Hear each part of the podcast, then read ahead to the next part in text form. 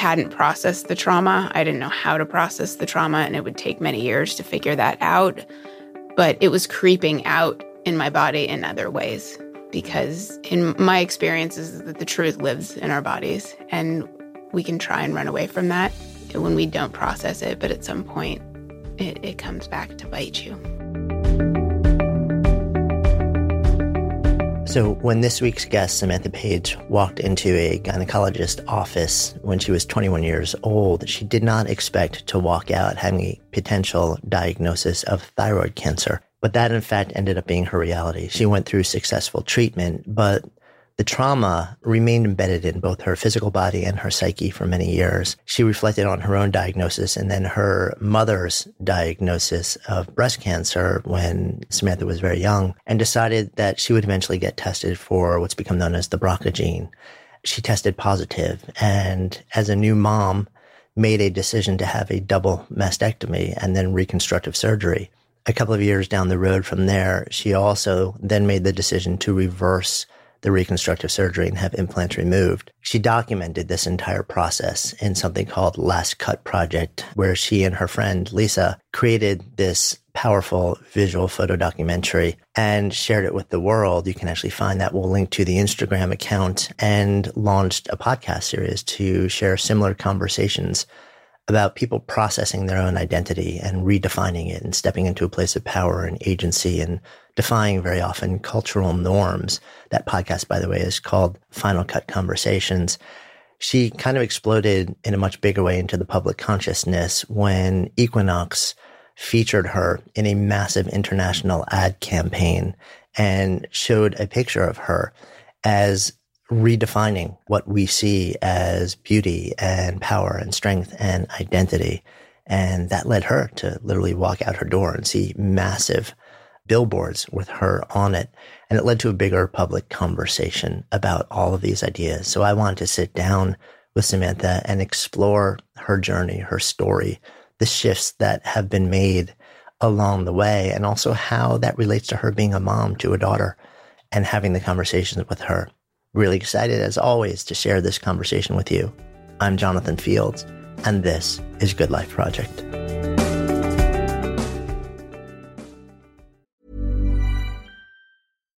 Here's a cool fact a crocodile can't stick out its tongue.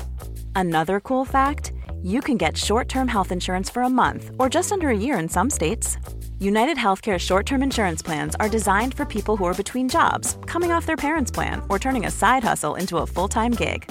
Underwritten by Golden Rule Insurance Company, they offer flexible, budget friendly coverage with access to a nationwide network of doctors and hospitals. Get more cool facts about United Healthcare short term plans at uhone.com.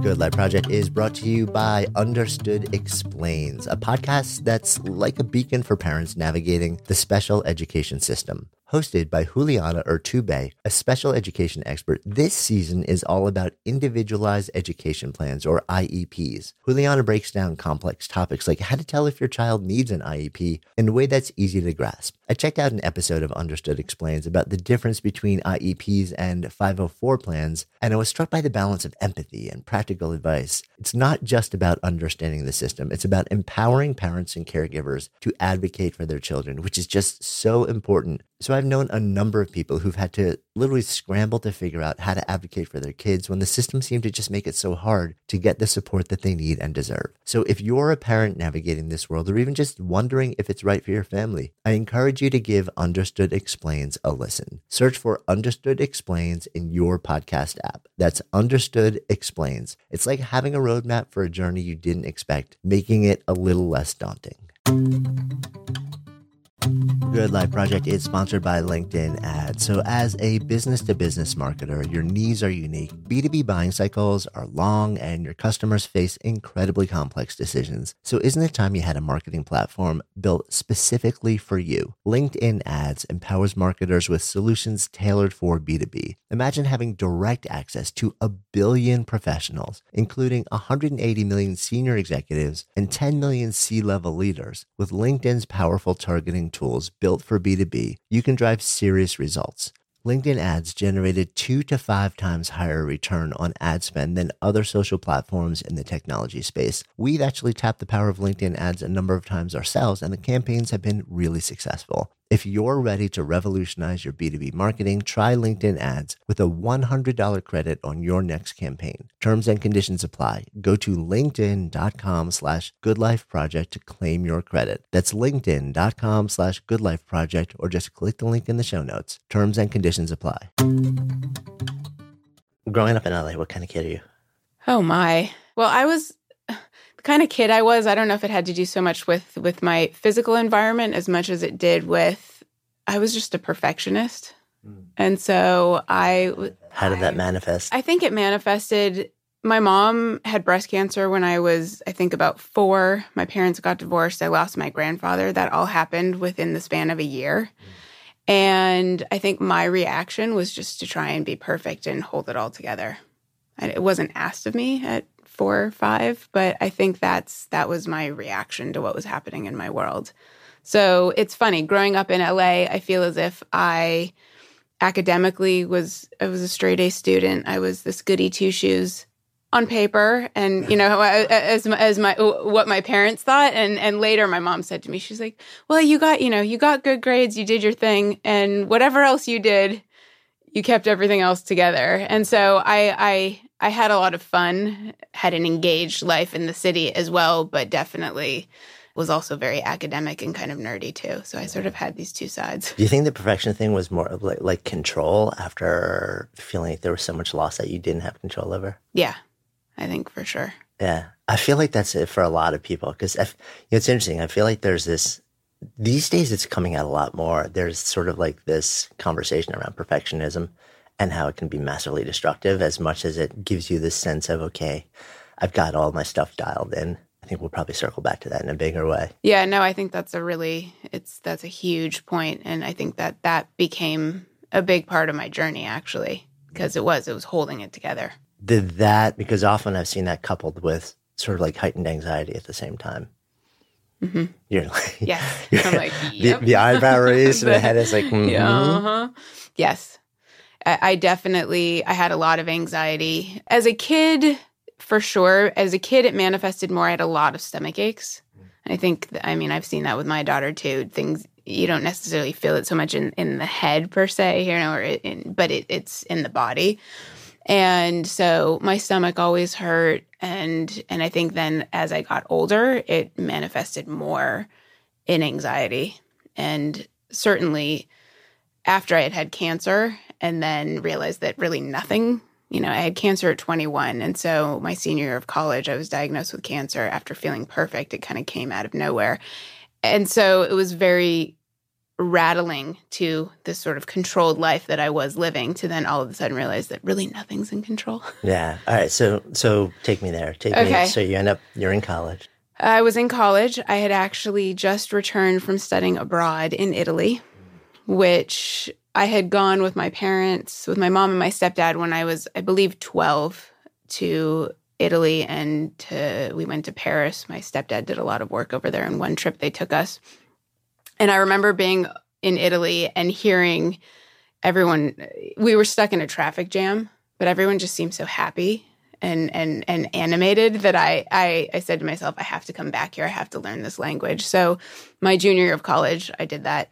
And so I had just returned from that experience and was really establishing my independence and, and felt great. It was sort of a high point, I would say, in my life. Went to my gynecologist and, and my internist for, for checkups before returning to college for my senior year. And my gynecologist examined my neck, which I didn't remember him ever doing that before. And he said, you know, I'm feeling something on your thyroid. What made him examine your neck in the I'm not place? really sure. Still to this day, I'm not, you know, 21 mm. years later, I'm not exactly sure, but it was sort of one of those divine interventions that he did. And he ended up then sending me to a specialist for a biopsy. And it turned out I had a malignant tumor, which was just crazy because I felt great. And so within the span of two weeks, my whole life was just sort of turned right upside down.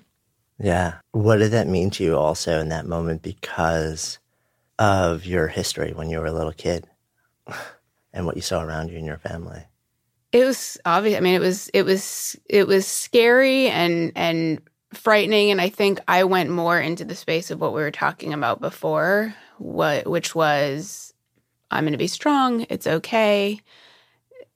You know, people told me, "Oh, well, at least you, you know, this was one of the most insane things that people said, but at least you didn't get one of the cancers that will kill you." And I was like, right, but it's still cancer. My life was still disrupted. So I think I really went into that place of holding it together and strength and optimism, which in the end came back to bite me horribly.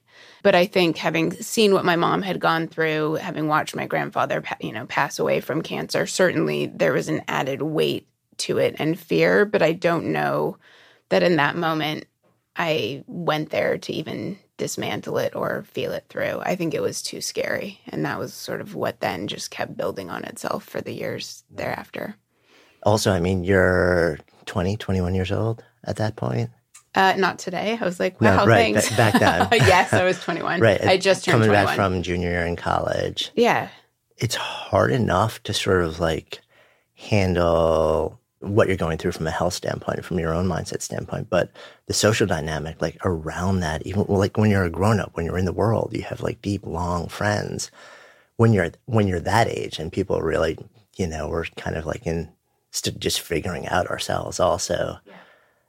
that socially, that had to have been like, tell Yeah. tell me what's going on because nobody knows what to say or what to do. And especially at that age, like No. we're not even equipped to deal with regular day to day stuff for the most part. No, and I think that it, that's such an amazing point that you just made because I don't think at any age people are equipped, and I think we we we try and stay in the positive because we think that's what's going to make people feel better.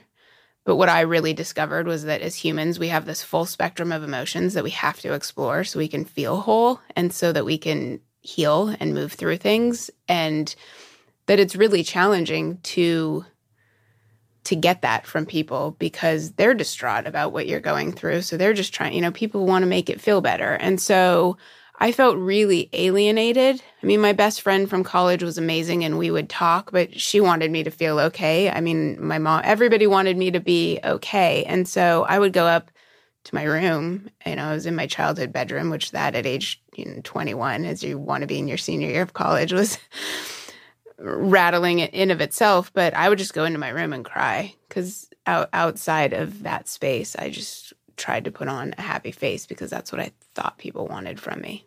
Mm. So even at that point, you're still thinking about what people want from you. Yeah, that it it, it came after that that I really then dismantled the the people pleasing aspect of my my makeup and and also just realize that we're all we're all different and we all feel different things at different times and that there's nothing wrong with that and there's no shame in that and that I think vulnerability I later learned it, it it's not a sign of weakness it's really a sign of incredible strength Yeah. And also just like saying to, I mean, from you out saying to your friends and family, I, I don't know how to behave right now. And also having the safety and the space for them to be able to say to you rather than, you know, like, let me figure out what I can say to make it better. Like, I, I love you, but I have no idea how to have this conversation. I don't know what you need. Like, what do you need? What do we, do you need me to just shut up and be here? Do you need me like, right I think we're just we we don't we're terrified of even like just asking those questions. We just mm-hmm. kind of want to assume. Yeah. No, we yeah, I think we do. We we make assumptions and it's funny my mom and I have have conversed about this one. We recorded an episode for for my podcast last year right around Mother's Day and really talked about all of this and she and I had very distinct memories, very, very distinct and very different memories of that time related to this issue. And it was really interesting because I remember asking her if she thought I should go to therapy. You know, do you think I should be talking to someone about this? And and she said, you know, you seem great. And so that's where I think I wasn't asking. I wasn't showing and I wasn't asking. And that's what I learned later is that there's incredible strength in in in doing exactly what you just said like i don't know how to handle this and and meet me in that space versus trying to show up how we think we're supposed to be and to sort of tough and you know be strong strong and, and tough it out her memory or a memory that i had then of her was that she had told me that she would go and go for drives and then pull over and cry on the side of the road. And she doesn't remember telling me that part. I mean, it was, it's so, it, I think that when there's incredible pain that's happening, we do our best. Certainly, I know everyone around me was doing their best. And I think that sometimes it takes time to then learn how we wish we would have asked for help in those situations. Mm, yeah. You know, and meanwhile, everyone's going to their own corners of the room and crying in solitude. Yeah. Right. Which looking back, it's really sad. And I wish, you know, I wish I would have known more of what her experience was because I think having gone through what she went through and then having this happen to, you know, she was in her early 30s when she had cancer and then I was in my early 20s. I know that that was a heartbreaking experience as a mother. I mean, I can't imagine in my own experience now as a mother what that would feel like. Yeah, I, I can't imagine. Yeah. Have you had that that specific conversation with her at this point? We've we've touched upon it. Yes, we've definitely gone there to places. I mean, now with sort of the the next at, the next phase of what you know what I've done with the work with Last Cut, she and I have been pushed to have conversations that I think we weren't having before. And at first, it was challenging and uncomfortable. And I think she's an incredibly private person too, which I am as as well. Even though I'm so public about so many parts of my life, that's probably hard to hard to imagine. But we worked through it together over these last two years, and our relationship has has grown and deepened in a really beautiful way because I've been sharing of myself so much, and she's met me in that space. Yeah, which is amazing. So you go through treatment for thyroid cancer. Everything comes out okay Yes. just go about your life after that? Are you different in some way? Yeah, crazy, right? Yeah, I had my thyroid removed. I had one round of radioactive iodine therapy and then was able to go back to finish my senior year. They didn't want me to graduate because I had then been away from college or you know away from the campus for too long and I petitioned and was able to then walk with my class. Had another round of radiation after graduating. And then at that point I said, "Okay, my life has completely been dismantled. What can I do that will make me happy? And so I didn't want to just go and get a job, you know, at, at Merrill Lynch or just a corporate. It's sort of my my thinking did shift pretty dramatically about what I thought I wanted or should do. So I I got an internship actually in Italy and went back to Italy and and was going to be there for three months and figured I just bought myself some time to figure out what's next and just process everything. Uh, I was working at a school there, cooking school, and I would then ended up shortly after I arrived. They said, "Oh, well, you know, you're qualified to do this. Do you want to teach English as a second language to Italian adults?" So one thing led to another. I ended up being there for two and a half years, and what happened was I was again sort of during the day living this life that I loved. I was in this place that I loved. I had this really sweet boyfriend. I loved my job. I got to travel with my job. I was meeting amazing people. I wasn't sleeping at night though, and I would just sit in the darkness of what I hadn't processed all night. And so I would I it was the first time I started to get panic attacks. I started to get migraines. And I still, though, wasn't able to do again what you alluded to before of just saying, this is happening and I don't know where to go with it. And I don't know, I don't know how to be. I just, I'd be up at night. And I remember there was one particular instance where my boyfriend's family was, they, I think they were going to a mass or something for Easter. And we had had dinner. And it's funny because I mean, I grew up Jewish, but I loved being in Italy because the, the ceremony of how they do religion is just fascinating to me. It's and, funny. I, I, grew up Jewish also, and like my favorite thing was to go down the block to like our big Italian friends, family for like the holidays. Yeah. like, this is awesome. It's amazing.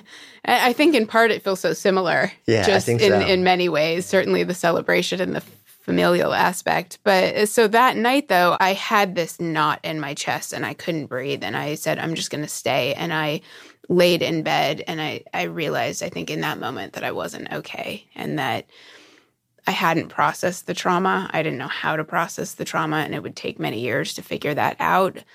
But it was creeping out in my body in other ways because, in my experience, is that the truth lives in our bodies. And we can try and run away from that when we don't process it, but at some point it, it comes back to bite you.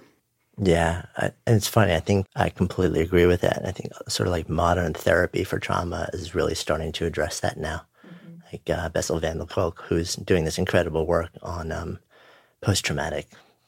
Everyone's changing the last two letters in that, but it's kind of saying like you, you can't actually unwind this unless you unwind it within the physical body as well. Exactly. And that's, you know, it took probably another 10 years for me to really get there. And later, I mean, and there was a lot more that happened in my 20s with my body, but you know, got, went and had the genetic testing for the BRCA gene and tested positive for that. And so, for those who don't know what that is, share more. So, the BRCA gene, and there are two different mutations that you can test, and it's essentially a genetic mutation, a marker that shows a, a heightened risk for breast, ovarian, and other sort of reproductive cancers. I think it's spoken about most in women, but certainly, you know, men can have the mutation as well. And it happens to be more prevalent in the Jewish population. And so, because of my mom's history, and then when I was had had thyroid cancer, it had been recommended that I get tested just so that I, they knew how they should be tracking my my health. And so I did that tested positive. My stepfather was then diagnosed with cancer. And I, at that point, was just, you know, had not processed the trauma that had happened in the body and was then suffering from debilitating migraines and panic attacks. So, I mean, probably 12 years ago, I could have never sat in the studio with you. I just I couldn't be in a closed space without completely losing it both mentally and physically. And so later on, actually, after I then, you know, so a lot of people who get diagnosed, just back to the BRCA thing, because it then relates so much to my story, to the BRCA gene, I tested positive. I then was dealing with heightened or going and having MRIs or mammograms every three months, which, given my history, was added, you know, fuel to the fire of all of this anxiety. When my daughter was born, I decided that I didn't want to deal with living that way anymore and that I wanted to be more proactive about my health. And so I decided to have a preventive double mastectomy. And I did that when she was about eight months old. And it was after that surgery that I remember calling my internist one day when I was driving and I pulled over the car because I felt that same feeling I had felt when I was, you know, lying in bed in Italy 10 years before and and said, "I'm not okay and I need help and I'm ready to get help and I don't want to live my life this way anymore.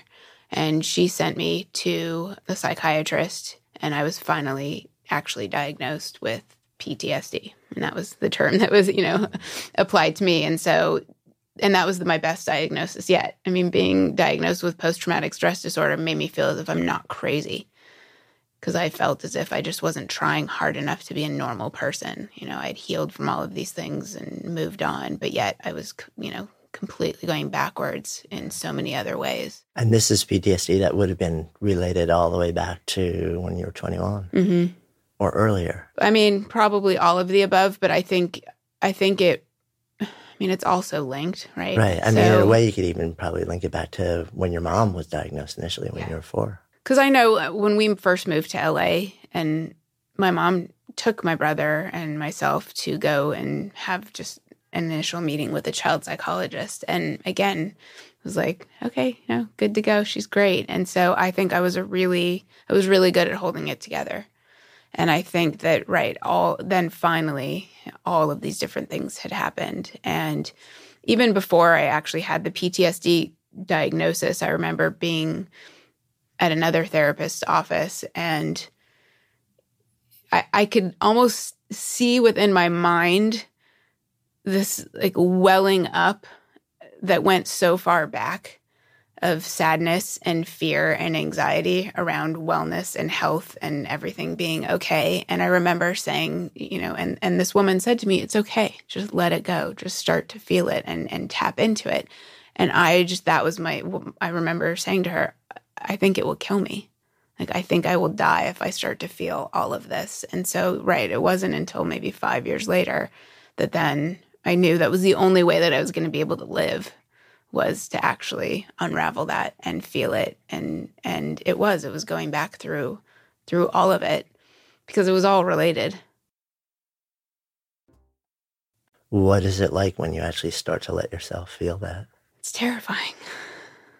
And it's liberating and i think the best indicator of what happens when you start to feel everything or and and to to look at it and talk about it is you start to feel I start to feel different in my body. Mm-hmm. There's an immediate visceral response of relaxation. And it doesn't mean that you've figured everything out that you've just you know muttered or or, or cried out, but there there's a visceral release that happens when you at least acknowledge whatever it is that's being held back. And that's liberating. And that then started to inform everything about my life. And so that was my early 30s. I mean, I had the double mastectomy when I was 32. And then you started therapy like right around the same age or Yeah, I mean, I had been in therapy many other times and had great therapists that had helped me through pieces, but I think, you know, I I hadn't gotten there with sort of the the the giant elephant in in the room. And so at this point there was right this moment of breakthrough that then led. So, right, I started therapy and, and worked with someone for a couple of years, two or three years, and also then started doing other alternative things as well that supported that and helped with my healing. And so I yeah, I am trying to think it, it, my 30s were such an interesting decade because here I had a young baby. When she was 2, I actually started a jewelry company. And then uh, sort of on the side was had this whole other almost I really call it a job of finally looking within and trying to figure out how I wanted to live the rest of my life. And from that experience of sort of on the side or not I don't know if I'd even say the side because I think in many ways it was the main event was trying to figure myself out. Selling a little or a lot Shopify helps you do your thing however you cha-ching. Shopify is the global commerce platform that helps you sell at every stage of your business. From the launch your online shop stage to the first real life store stage, all the way to the did we just hit a million orders stage. Shopify is there to help you grow. Shopify helps you turn browsers into buyers with the internet's best converting checkout. 36% better on average compared to other leading commerce platforms because businesses that grow grow with Shopify. Get a $1 per month trial period at shopify.com/work. shopify.com/work. Ryan Reynolds here from Mint Mobile. With the price of just about everything going up during inflation, we thought we'd bring our prices down. So to help us, we brought in a reverse auctioneer, which is apparently a thing. Mint Mobile unlimited premium wireless. Ready to get 30, 30, bit to get 30, bit to get 20, 20, 20, bit to get 20, 20, bit to get 15, 15, 15, 15 just 15 bucks a month. So, Give it a try at mintmobile.com/switch. slash $45 up front for 3 months plus taxes and fees. Promo for new customers for limited time. Unlimited more than 40 gigabytes per month slows. Full terms at mintmobile.com. Good Life Project is sponsored by LinkedIn Ads. So, as a business to business marketer, your needs are unique. B2B buying cycles are long and your customers face incredibly complex decisions. So, isn't it time you had a marketing platform built specifically for you? LinkedIn Ads empowers marketers with solutions tailored for B2B. Imagine having direct access to a billion professionals, including 180 million senior executives and 10 million C level leaders. With LinkedIn's powerful targeting tools, built for B2B, you can drive serious results. LinkedIn ads generated two to five times higher return on ad spend than other social platforms in the technology space. We've actually tapped the power of LinkedIn ads a number of times ourselves, and the campaigns have been really successful. If you're ready to revolutionize your B2B marketing, try LinkedIn ads with a $100 credit on your next campaign. Terms and conditions apply. Go to linkedin.com slash goodlifeproject to claim your credit. That's linkedin.com slash goodlifeproject or just click the link in the show notes. Terms and conditions apply. Good Life Project is sponsored by Lexus GX. So, have you ever owned something that inspired you to just up your game? For me, it was this high end mountain bike. I love the ultralight frame, the suspension, the precision gearing, and I realized it deserved to be ridden to its full potential. So, I started training harder so I could experience the joy it could give back to me. And it paid off. That bike helped me discover just new levels of performance and straight up joy. When we own exceptional things, they inspire us to do exceptional things. The all new Lexus GX has an exceptional capability that will have you seeing possibilities you never knew existed. Its advanced technology and luxurious interior mean that wherever you go, you'll never go without. Imagine tackling rugged landscapes with the available 33 inch all terrain tires and multi terrain select, then unwinding with the available front row massaging seats. This is a vehicle that inspires you to go further to live up to its full potential. So why settle? Live up to the all new Lexus GX, luxury beyond limits. Experience amazing at your Lexus dealer. Then I got to this moment where, okay, there are a lot of things in my life that I have said yes to that I probably should have said no to. And that was where I and that was really then later last cut was born from from that moment of what are the things that we've either have happened in our lives to us or or we've agreed to that then when we have a greater consciousness about who we are realize that we need to reorient. And so it's those moments of significant decision where you have to sort of say okay wait. I went left. I probably should have gone right. How do i reorient? And so i then had another few years of really pulling apart many aspects of my life. Yeah, I mean, so powerful. And at the same time, you're a mom of a of a new baby girl, and you're trying to support yourself as an entrepreneur. It sounds like, and, Yeah. and an artist, mm-hmm. and you've got this other full time job of deconstructing your psyche and rebuilding it, and your physical body to a certain extent, oh, because the trauma you've been through physically is profound. Oh, no. I mean, I've had six major surgeries, and the last one, right. I mean, I had my chest cut open twice when I had a newborn baby. I mean, new- not quite newborn, but yeah, a under one year old child who I couldn't then pick up for four months. Which, I mean, talk about trauma. That there's been a lot. I mean, it's taken a lot. I had to get myself in order to end up being able to show up as a good mother. But the beginning was a rough start.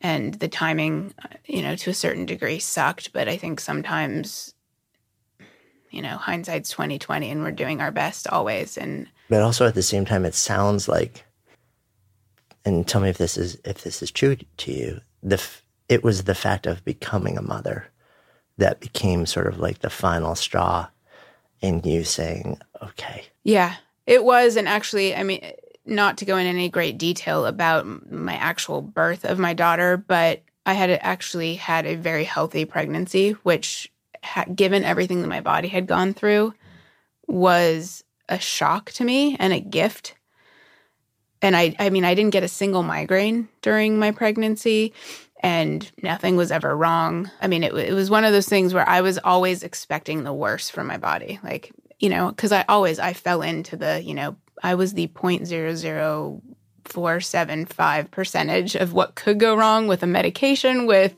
you know whatever it is. And so my daughter gave me that gift and then I actually got a migraine the day before she was due and went to the hospital thinking, okay, I just have a migraine. I've done this dance before. And they said, no, actually, you're starting to go into labor. And I was diagnosed with late onset preeclampsia, which is hyper-induced or, uh, or pregnancy-induced hypertension, and the you know your, the mother's blood pressure goes up, and your liver can start to fail. Right, it can be life threatening. It's very dangerous. Yeah. So my blood pressure was through the roof, which for me is highly unusual. And they, so the doctor, the specialist came in and wanted me to have a C section. And my mom and my now ex husband, but my husband at the time were looking at me and they're like, okay, let's just get this baby out. And I said, no. I, there was something within me. My daughter, again, it was this this gift. There was something within me that I knew it was going to be okay. And so for 19 hours, because that's what happened, it was 19 hours of the medical staff coming in, my family, everybody looking at me and saying, and, and my my liver markers were going through the tubes. I was on all of these other drugs. They had given me pitocin. I mean, it was a disaster and a nightmare. But somehow I just had this faith that it was going to be okay. Like I knew that she and I were going to be okay. And I kept pushing them off. And I ended up, I was able to deliver her, you know, without a C section. And it was that, it was that moment where I thought, okay, I can do this. I can change. I can show up differently for this little person because I'm not broken. There's still something within me that that there was just this like little twinkle of trust in my body. And that's when I thought, okay, I have to do this differently for her. And it took a lot of time and a lot of heartache, you know, as being a mother, because there were elements of that that probably, I mean, it were not, it was ultimately everything but selfish, the decisions that I were making. But I mean, I was, it was early in the marriage. I mean, it was all of it. And I was at this point where I was like, okay, I've got 15 years maybe you know if we go back to when i was five this is a lot of stuff i need to pull apart. To learn how to be in relationship with myself let alone to know how to show up for someone else. So you end up you're a new mom you're newly empowered in in an interesting way yeah. to process all of this stuff. And you're also going through not just the recovery from being a mom and from childbirth but also where where in here was the mastectomy, so sort of like in the timeline. My daughter was born in 2007, May 2007, and I had the double mastectomy in January of 2008, and then had the reconstructive surgery in I think April of 2008. So all of that before her first birthday. Yeah. What made you feel like it was time to have the double mastectomy at that moment?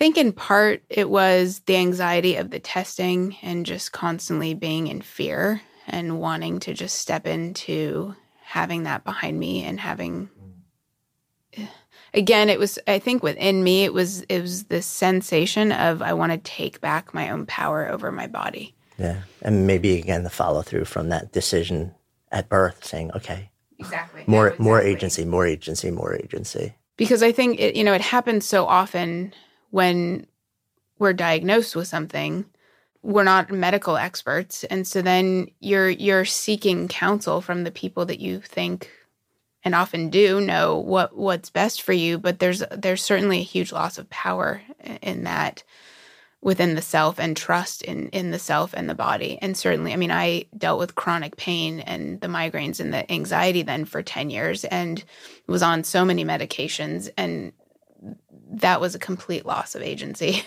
and and loss of autonomy. And so that experience of birthing my daughter in such a profound way it did give me it it connected me back to that place within myself that where I thought okay what do I want? What's going to make me feel more whole moving forward? Is it you know and going back you know then having done the work that I've done now looking back I was you know it's such a personal decision. And that's where I think for other individuals who have been diagnosed with with the BRCA mutation, I would never say you should do this uh, because it everything's so personal. I mean, even when then I went and I uh, initially elected to have reconstruction and then ended up taking out the implants, it's so personal. And I think that for me, it was this moment of, okay, I'm finally tapping into knowing what, what I need yeah. so that I can be living a fulfilled life and a happy life where I feel connected and feel as if I'm in my body and integrated. Yeah. So tell me what happened. What was it that I think I have a better sense for, you know, the decision leading up to the double mastectomy. Mm-hmm. But then months later, you chose, and, and then you had reconstructive surgery, which mm-hmm. included putting in implants. Then you decided to take them out. So tell me about this. Okay. So, well, when I elected to have the double mastectomy, the options of for not getting implants and not doing reconstruction aren't as well publicized as getting the implants. And at that moment, you know, old habits die hard. So yes, I was starting to dismantle all of these things, but I also was a couple years into a marriage and had been told when we went into the doctor's appointment that you know these implants are what most most women feel most normal with these implants and so it was like you know a choice a or choice b and you know most men think this one feels more normal and more real. I mean, so the whole thing was looking back completely surreal. And I was still dismantling, yes, but not completely tapped back into who I was, you know, pre cancer diagnosis, living in Italy, you know, at age 21, where I always have been this free spirit and artist and very clear on who I was. But at this point, I still am a new mom and I'm, you know, back living in Southern California and what's it going to look like? You know, what do I want to look like? What's going to feel most sort of, you know, I'm already doing something that was fairly cutting edge at that point. And so I I opted for for the implants that I was told would make me feel best and most normal and and, and it was the options for you were implant A or implant B. There wasn't like a C option, which is what if there was no implant? Right. No, I mean, that really wasn't, it was not ever presented to me, or you could do nothing. And I remember asking, because I had known through just being in that world that some women use their own body fat and do. It's a much more extensive surgery, but that you can use your own body fat to to construct breasts and I he, I didn't have enough to work with. basically, the doctor said. So I remember I had there was this whisper within me that was like, ask what what else? There has to be something else. And so I asked about, well, can we use my own, you know, my own cells? And that was not an option. And so I was like, all right. And I went, you know, there was basically, impl- it was the saline, which has silicone around it, or silicone these gummy bear, they're called gummy bear implants the ones that i had so i went with that and you know it required you then get these expanders and have to go and you get saline pumped into them for four months after you've had the double mastectomy so that the skin can handle it and then you go in and they take out the expander implants and put in the real ones so i mean it's two massive surgeries. It was horrifically painful.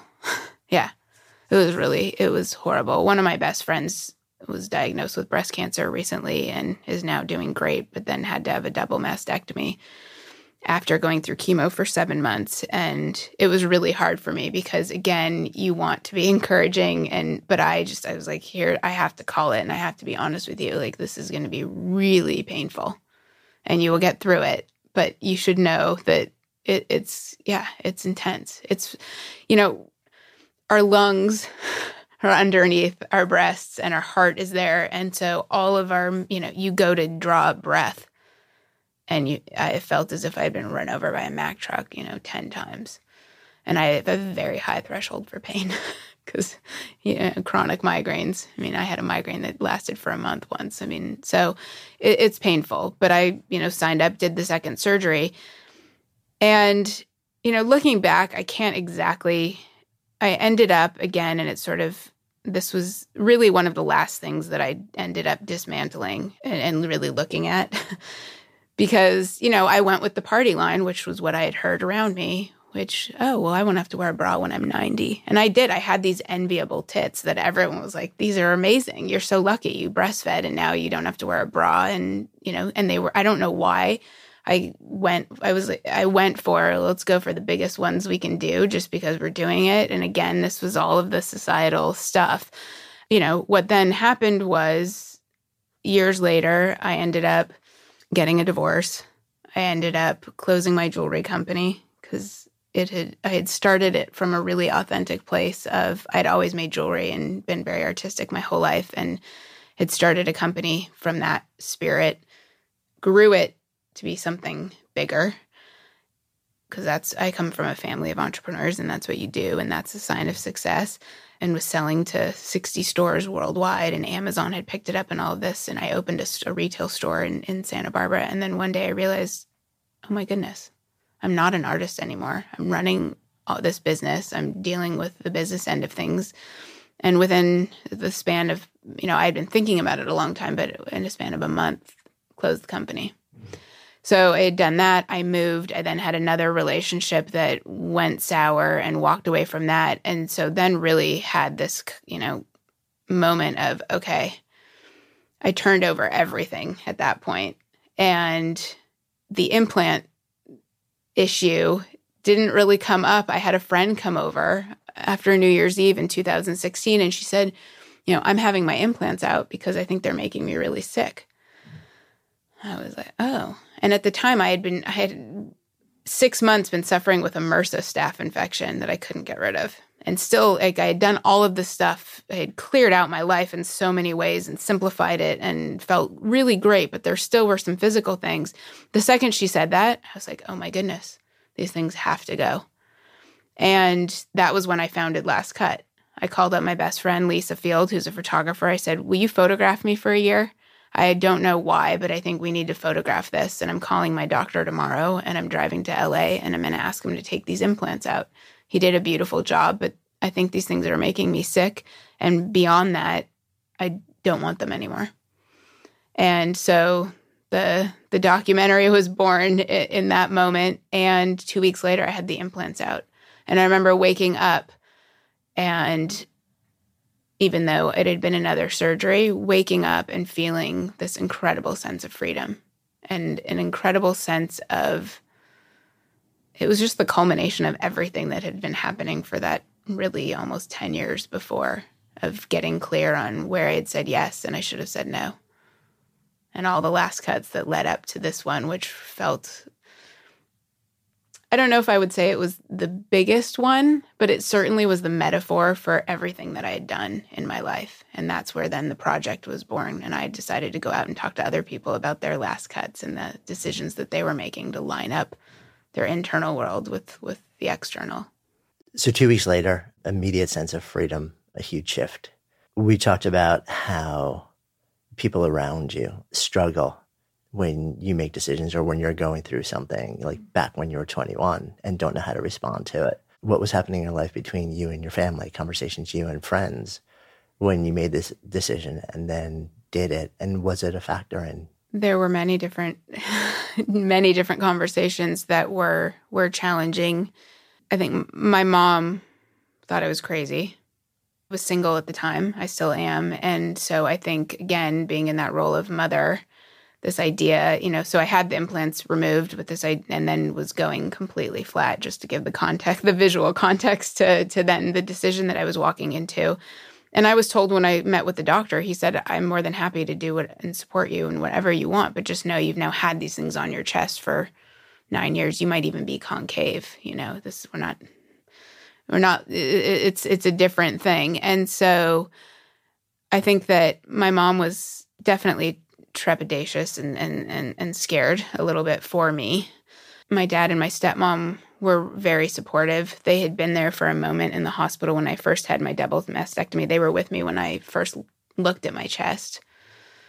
And so everyone had been along for the ride, but they said, okay, this is great, whatever you need to do. And made sense to them. You know, this is the part that the part that maybe the silicone was making me not feel well. And so they, you know, they get behind it. And I think everyone there were some who were immediately supportive and said, You do you. And oh, I think you're actually going to look better. And, you know, because I have a really small frame and I had these enormous implants. Like looking back at the photos, I realized how much I had disassociated from my body in so many ways. So, yeah, I had a lot of feedback. And I think most important is the second part of your question, what, which was how did I react to that and did it influence me? And this time it didn't. Good Life Project is sponsored by Lexus GX. So, have you ever owned something that inspired you to just up your game? For me, it was this high end mountain bike. I love the ultralight frame, the suspension, the precision gearing, and I realized it deserved to be ridden to its full potential. So, I started training harder so I could experience the joy it could give back to me. And it paid off. That bike helped me discover just new levels of performance and straight up joy. When we own exceptional things, they inspire us to do exceptional things. The all new Lexus GX has an exceptional capability that will have you seeing possibilities you never knew existed. Its advanced technology and luxurious interior mean that wherever you go, you'll never go without. Imagine tackling rugged landscapes with the available 33 inch all terrain tires and multi terrain select, then unwinding with the available front row massaging seats. This is a vehicle that inspires you to go further to live up to its full potential. So why settle? Live up to the all new Lexus GX, luxury beyond limits. Experience amazing at your Lexus dealer. Imagine the softest sheets you've ever felt. Now imagine them getting even softer over time. That's what you'll feel with Boll and Branch's organic cotton sheets. In a recent customer survey, 96% replied that Boll and Branch sheets get softer with every wash. Start getting your best night's sleep in these sheets that get softer and softer for years to come. Try their sheets with a 30-night guarantee. Plus, get 15% off your first order at bollandbranch.com. Code BUTTERY. Exclusions apply. See site for details. This time I, I was able to stand strong in those conversations and explain the why of the decision with confidence and excitement and not attach the outcome to the feedback I was getting. And it was an incredible, this whole experience of the last two years of writing about having the implants removed and the conversations that I've been having around that, and then the similar thing of other people's last cuts, it really made me realize all of the work that we have to do to get back to that place of being able to navigate the big moments in our lives with our own compass. Because I think, yes, we have our people, you know, I have my best friends that I seek advice. But at the end of the day, they can't tell me what to do. My my family can't tell me what to do. I can't outsource what's right to do to society or anyone else. I have to find that place within that guides me to the right decision. And so the last 2 years have have been evidence of of my coming into my own in in that realm. Yeah, it's so interesting because you get to a point where also nobody can live with the consequences but you. So it's at the end of the day, it's like whatever the decision is, like it's it's my body that benefits or takes the hit. It's my life that benefits or takes the hit. And no matter what anybody else says may be right for them or what they feel is right for me, only I live with the consequences, good or bad. You made a really interesting decision though, which is the decision to the moment you knew that you were going to do this, to not keep it to yourself, to not only make your decision and process public in a very visual way, but to invite other people's stories into it. And from what I know of you, what you've shared with me before is you're a pretty fiercely introverted human being. Yeah. What's behind that shift? What's behind because that's got to be like a very vulnerable decision to make, especially at that moment in time. Incredibly so. And eh, gosh, I think that there was something in it. I was so clear when I made the decision that there was almost an otherworldly force that came with that, which sounds really woo woo. But I knew that there was more to talk about and more to share about my experience than just the fact that I was having the implants removed. And so it was different than, I mean, so many people share when they're going through cancer treatment or going through things in in a very public manner because it does it creates community and it creates support and I didn't necessarily feel certainly I felt the support was important. I didn't need the support to hold me up because I had really gotten there really strongly, but I just I I had a hunch that there was something more to my broader healing that was going to come through talking about this because it was tied to what had come before it, which again, because I'm so private, I hadn't talked about so a lot of the the the last cuts that had happened in my life leading up to the clarity around this decision. And so Lisa and I had been talking about collaborating for a while and I don't know. I mean, she was, you know, one of my best friends. I called her to talk about about the the surgery and we had wanted to collaborate. And so I, I don't know. It was just i just had an intuition about it. And i think in part it was to create community. In part it was to normalize and and show and give support to others for these big decisions that require a massive landing within yourself to navigate what society tells you you should do or what your family tells you you should do or what the voices in our heads tell us. Should I, you know, I mean, it's forget everybody else out there. I mean, we all have those voices within that say, Are you sure? Maybe you should do this, or maybe that is normal. And so I think it, it was this opportunity to really step into it and to to shine light on the decision making process as much. And I also had no clue where it would lead. Mm.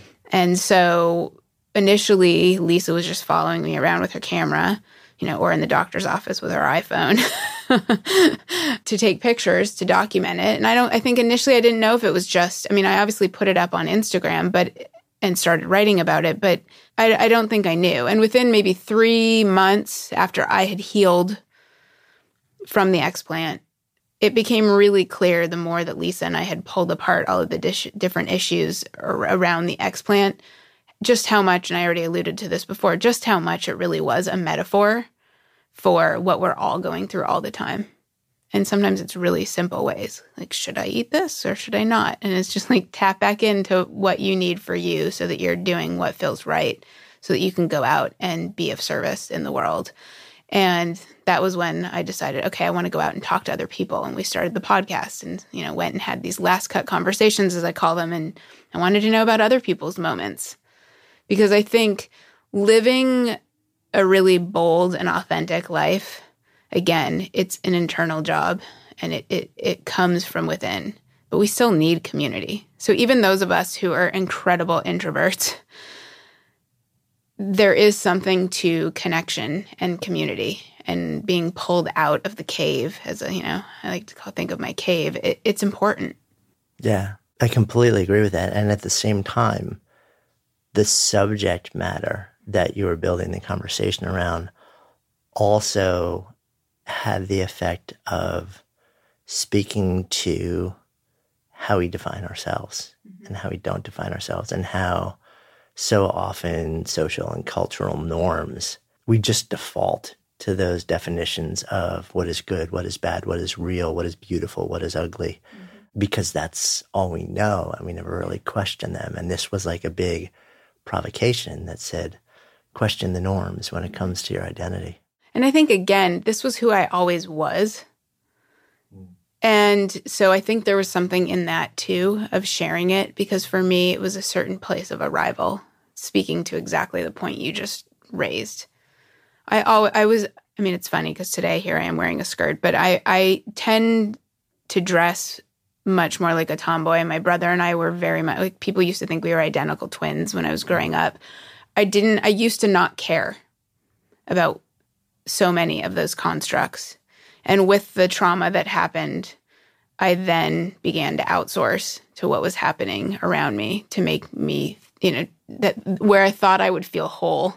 Okay, if I play this role, if I grow my, you know, I have short hair, but I grew my hair out really long early on in my marriage because I thought, okay, if I have long hair and I wear these colorful dresses, I'm, you know, I'm fitting this mold, you know, now I had these, you know, perfect, perfect reconstructed boobs and all of this stuff. And so I think that there was, your point is so perfect in that it, it highlights the underlying piece of it, which for me, I was I am, I am, I am, and I was so at peace with the decision uh, to be flat and so in love with my body with all of its imperfections. I have so many scars and, you know, all, stretch marks and I mean all of the stuff that gray hair, I mean all of it. And and it defi- it doesn't it defines me in the best of ways because it, it marks all of the different points on the journey. And so to to shine that and to show what I wasn't showing it because I wanted people to tell me that I looked beautiful, but showing this this is who I am. And I don't care if I don't look like everyone in the magazines because I feel amazing finally. And I've worked hard to get to this place of loving myself. I think that using the chest in the visual way that Lisa and I have throughout the development of Last Cut it shows everyone, not just women, not just breast cancer patients, but it's like it's such a visual that goes exactly to your point that it's like no one can tell us what's normal, no one can tell us what's going to make us feel great. And I think it has as much of an impact on men as well because I mean, certainly from the perspective of don't look you know, don't look at a woman and think that oh, female or feminine is defined in in one way, but also what's happening within you, within all of us that isn't in line with who we actually are and how are we holding up societal constructs instead of just being ourselves yeah. and loving each other for it. No, I mean it's interesting because I consider myself a relatively open person. And yet you look through your Instagram feed and there are lots of pictures of you, of different people, different women, and also a number of pictures of you bare chested. Yeah. And I was sort of paying attention to just how I reacted. Both in terms of like how I react to my own body. Because uh-huh. there, you know, like you're constantly like sort of liking and disliking. You like there's a checklist for all of us, sadly. But I was also really I was paying attention to how I was reacting to the photos of you. And I was like, is there something in me that's still holding onto the construct of this is how it should look? And I was like, huh, you know, we all have our stuff. Like we all, we've got, you know, implicit and explicit bias and like preferences that may or may not have anything to do with who we are, but just who we're told we're supposed to be. Mm-hmm. So it's interesting as a guy also to sort of like look at the images and say, like, what does this tell me about me?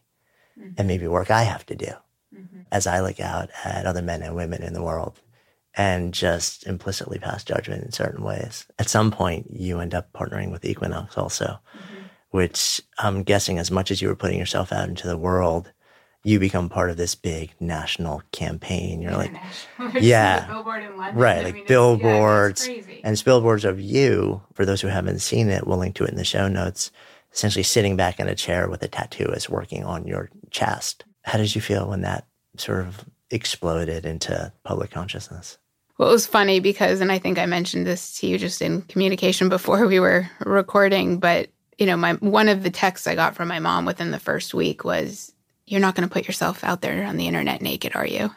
And I just texted her back. I said, "I'm, I'm not. I, I'm going to stay true to the project because I feel as if Last Cut has its own life. And so I'm not doing anything just to be gratuitous, but I'm going to do what serves the project.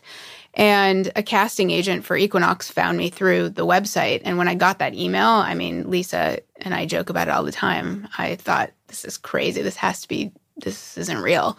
And it was real. And it was an incredible opportunity. And I feel as if my mission and theirs were, were it was everything was so aligned in terms of what we were trying to communicate. And so it felt perfect from the very beginning. And I felt as if it was the opportunity to have a bigger platform for what I was trying to share, which was we can all be different. And the most important thing is finding that connection within that makes you feel empowered and, and beautiful, and that you we get to define ourselves.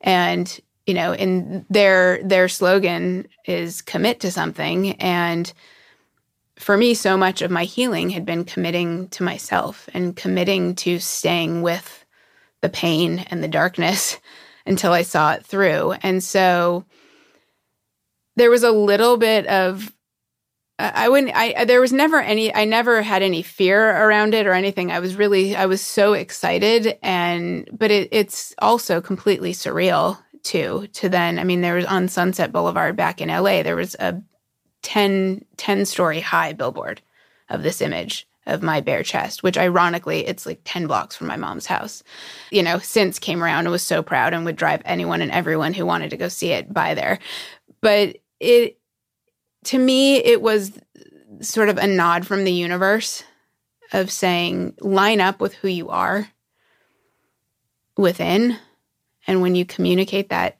out into the world, the law of attraction, I do think that you then attract the the people and the opportunities that will align with with your message and help you get it out there. And so the partnership with Equinox was it was a gift to Last Cut and and to me in terms of stepping even further into what I had discovered and who I had landed in. Yeah. Definitely a magnifier. yeah, I mean it was crazy and there was so much I mean when it actually then went up last January there was so so much there was so much conversation around it. Yeah. And because there was a video that got released at the same, was it at the same time or did that come Uh, the video, After. yeah, no, I think the video came out like right around the same yeah. time? Yeah. Mhm. So yeah, and I mean, even I I didn't read the comments, but I know that people had, you know, I, I don't spend, I barely spend any time on Facebook, but I know the comments were many, and even I did a video with StyleLikeU and Allure in May, and same thing, and you know, occasionally I get called sir. Because if I'm, you know, dressed in you know, jeans and a t-shirt, and then the flat chest, and in that one, I talked about eh, how I had been called sir on the way in from Newark Airport, and and so we sort of deconstructed that and the fact that breasts don't define femininity. And again, the comments people said, well, maybe if you didn't have your hair short and this, that, and the other, and it's like no one else has the right to comment on how any of us show up in the world. But it, you know, but but to be able to weather that you have to be very clear on who you are on the inside.